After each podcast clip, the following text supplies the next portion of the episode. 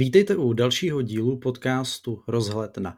Moje jméno je Adam Pícha a jak to už bývá teďka zvykem, tak se všechno dnes bude opět točit kolem knih a konkrétně kolem tématu, které je naprosto zásadní pro všechny začínající spisovatele a spisovatelky. A to je posuzování rukopisů, jak ten proces zrychlit, obecně, eh, jestli by pomohlo jeho spoplatnění a podíváme se na to trošku zevrubněji a možná tím i zvýšíme vaše šance, pokud třeba jste se rozhodli poslat svůj první rukopis do nakladatelství. Ale nebojte se, dnešní díl eh, podcastu Rozletna to bude opět pro všechny, které zajímá trošičku svět knih, ten biznisový svět, a nebo jenom se chtějí dozvědět něco nového. Pokud mě ještě nesledujete, tak to určitě udělejte a je pro mě důležité, abyste klikli na to sledovat hlavně na YouTube, ale najdete tyto podcasty, všechny nové díly, ty staré díly, třeba i na Spotify. No a pojďme na to. Rukopis je věc, s kterou uh, pracuje ten autor nebo autorka, je začínající, ten debitový autor, z pravidla roky. On nějakým způsobem vymazlí ten text a je to pro ně jako zásadní uh, vlastně událost v jeho životě, že dokončil konečně to své první dílo. Mnoho jich předtím třeba zahodil a rozhodl se tohleto konečně poslat do toho nakladatelství a splnit si ten svůj spisovatelský sen. To nejnáročnější je určitě napsání toho rukopisu, ale to, co následuje, celý ten proces, vidět dneska se budeme bavit jenom o tom posuzování, může často být ještě zdlouhavější a pro někoho ještě bolestivější. No ale ta první věc, která musí být zmíněna, je, v jakém stavu obecně chodí rukopisy do nakladatelství. Velmi často se stává, že se setkáváme s tím, můžu vám poslat třeba část rukopisu, můžu vám poslat k posouzení půlku nebo první kapitolu, abyste mi řekli, jaké to je. A to je velmi špatně. A já vám chci rovnou povědět, co byste měli dělat, nebo co by obecně měl dělat jakýkoliv autor nebo autorka proto, aby zvýšil šanci toho svého rukopisu na to, že bude posouzený dobře, tedy OK, chceme to vydat, pojďme se o tom pobavit a aby tu odpověď vůbec dostal a ideálně co nejrychleji. Vždy posílejte celý rukopis. Prosím, je to extrémně důležité. Aby se to dílo dalo posoudit, musí nakladatel vidět celý rukopis. Posílejte ho v PDF a DOC. Ideálně u tyhle ty dva soubory naprosto bohatě stačí. Pokud se budete bát, a často se to stává, že se dotazujete, lidé se dotazují na to, co mám dělat pro to, abyste mi to neukradli tu knížku, tak to neřešte. To se reálně v dnešní době prostě neděje. Můžete být úplně v klidu. Představte se, řekněte o sobě, kdo jste, co do toho nakladatelství vnášíte, co jste prožili společně s tou knihou. Opravdu ta, to vaše představení je naprosto zásadní. Přidejte anotaci. Přidejte stručnou sumarizaci díla a popis čtenářů, pro které jste to psali. Zkuste nad tím přemýšlet trošku biznisově, ať ten nakladatel vidí, že jste si s tím opravdu dali práci. Napište tam, komu dále jste ten rukopis zaslali. To skoro nikdo nedělá, ale garantuji vám, že když to uděláte, tak výrazně zvýšíte své šance. A zdůvodněte, prosím, proč jste, proč jste si toto konkrétní nakladatelství vybrali. A zároveň, když ten rukopis budete posílat, tak to opravdu udělejte. Zamyslete se, ty jo, tak já jsem napsal tady nějaké fantazii. Od jakého českého nakladatelství nebo pod jakou značkou jsem třeba četl něco, co se mi líbilo a bylo z tady té oblasti ze stejného žánru. Často se stává, že rukopisy chodí do nakladatelství, která vůbec nevydávají ten žánr, nikdy to nedělala. A v ten moment ta šance, že to vydají, je limitně blížící se nule.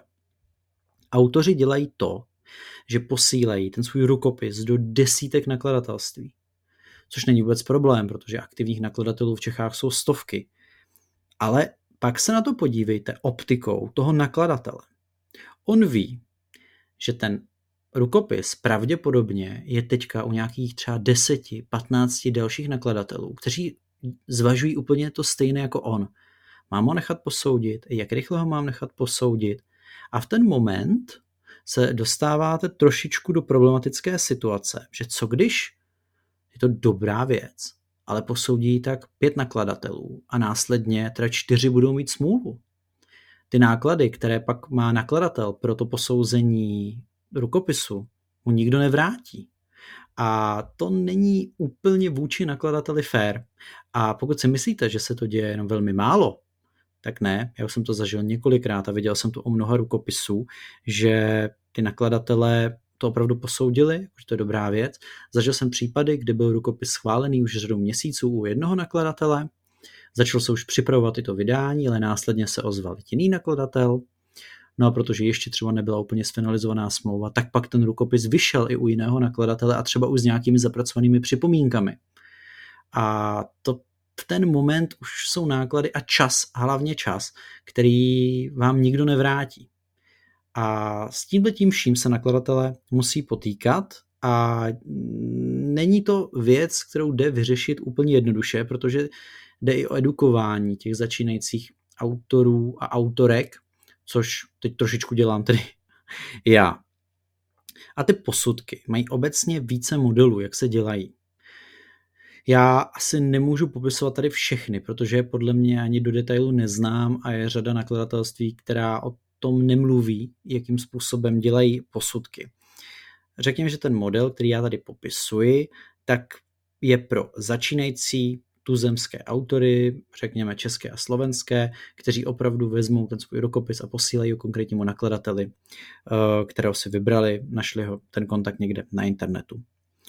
Posudek v tom modelu, který já preferuji, dělají proto přímo určení lidé, kteří jsou vybráni, aby dělali posudky pro to konkrétní nakladatelství. Můžou to být externisté, můžou to být interní zaměstnanci.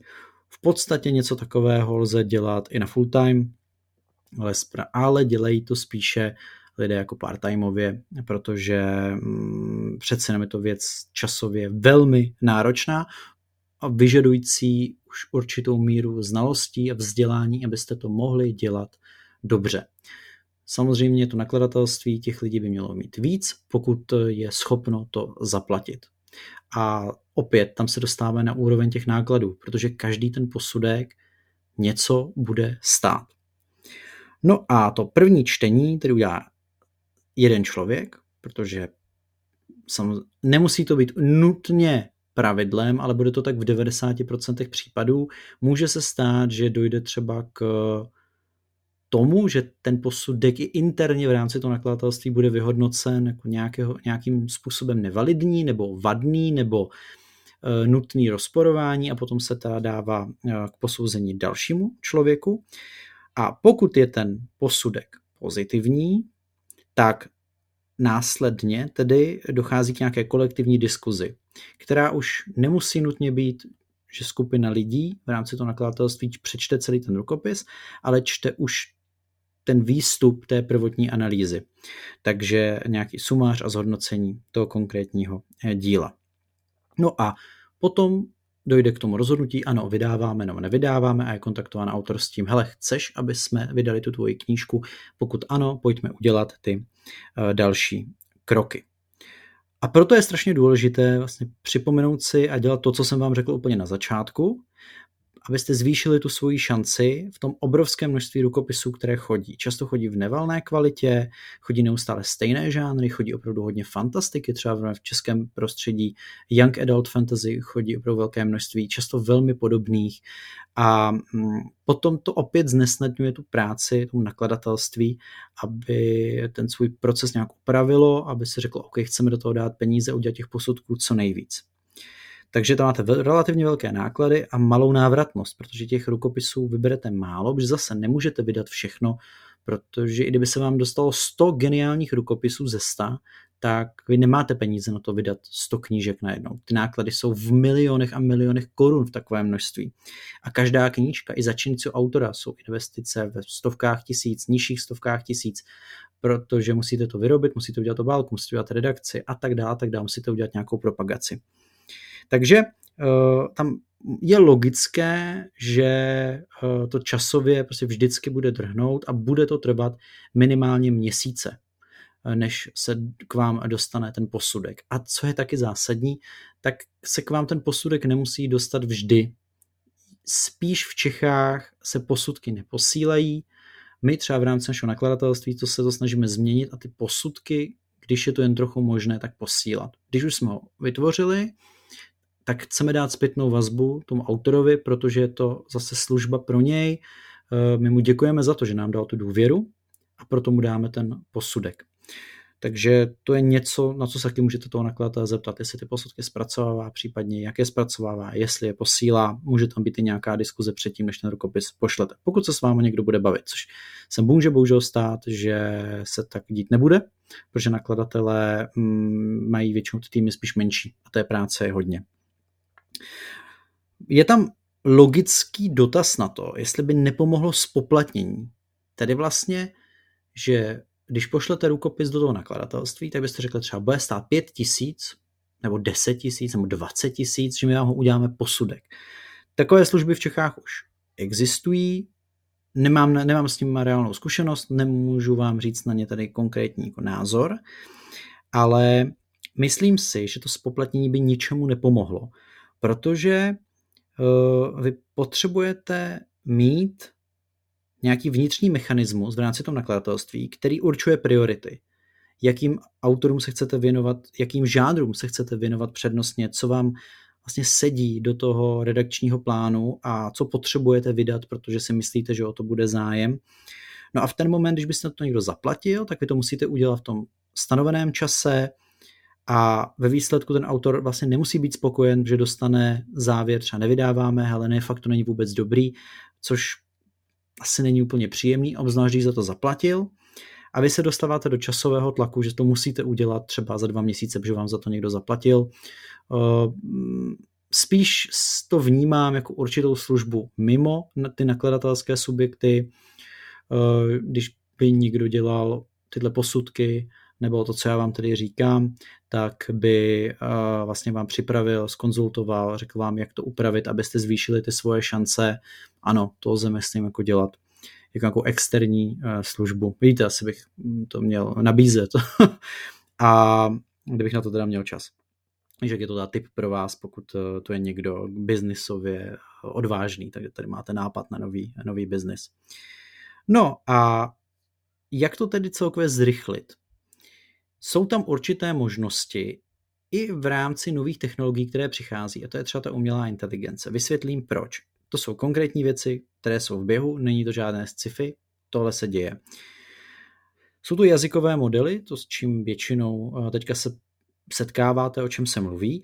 A to je fajn, protože my v tom našem světě knih pracujeme s textem, že pracujeme s knížkami, máme velké množství dat. A co se moc neděje, nebo zatím, tak eh, je nějaké posouzení toho rukopisu, třeba právě tu umělou inteligencí, a ne, aby vám řekla, jestli je to dobré. To ne. Ale ona vám může připravit právě velmi rychlou sumarizaci toho díla. Zkoušeli jsme to, funguje to velmi dobře.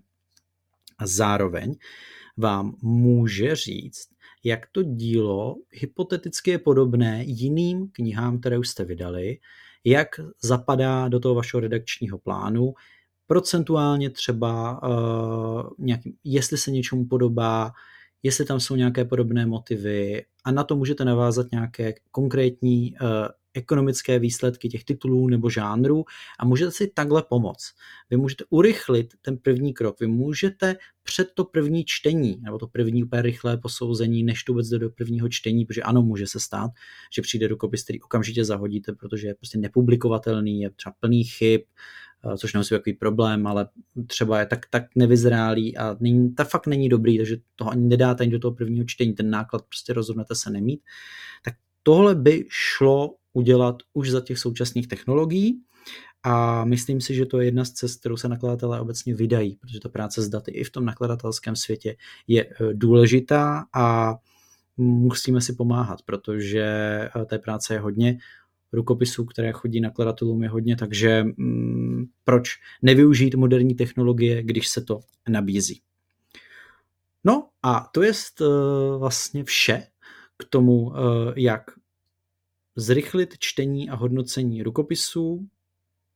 Možná, že to je hodně o těch autorech, což jsme si dnes řekli, že by to spoplatnění úplně nepomohlo. To si tedy myslím já, rozhodně ne ze strany uh, nakladatelů. No a že umělá inteligence nám přijde i do tohoto oblasti jednoznačně a už vlastně to tady je a děje se to.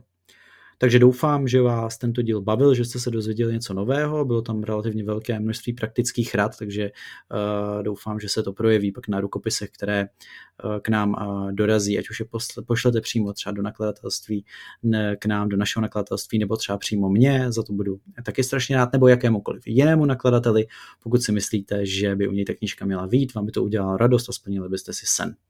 Díky moc, jmenuji se Adam Pícha a zase někdy se uvidíme uslyšíme a bude to velmi brzy. Ciao.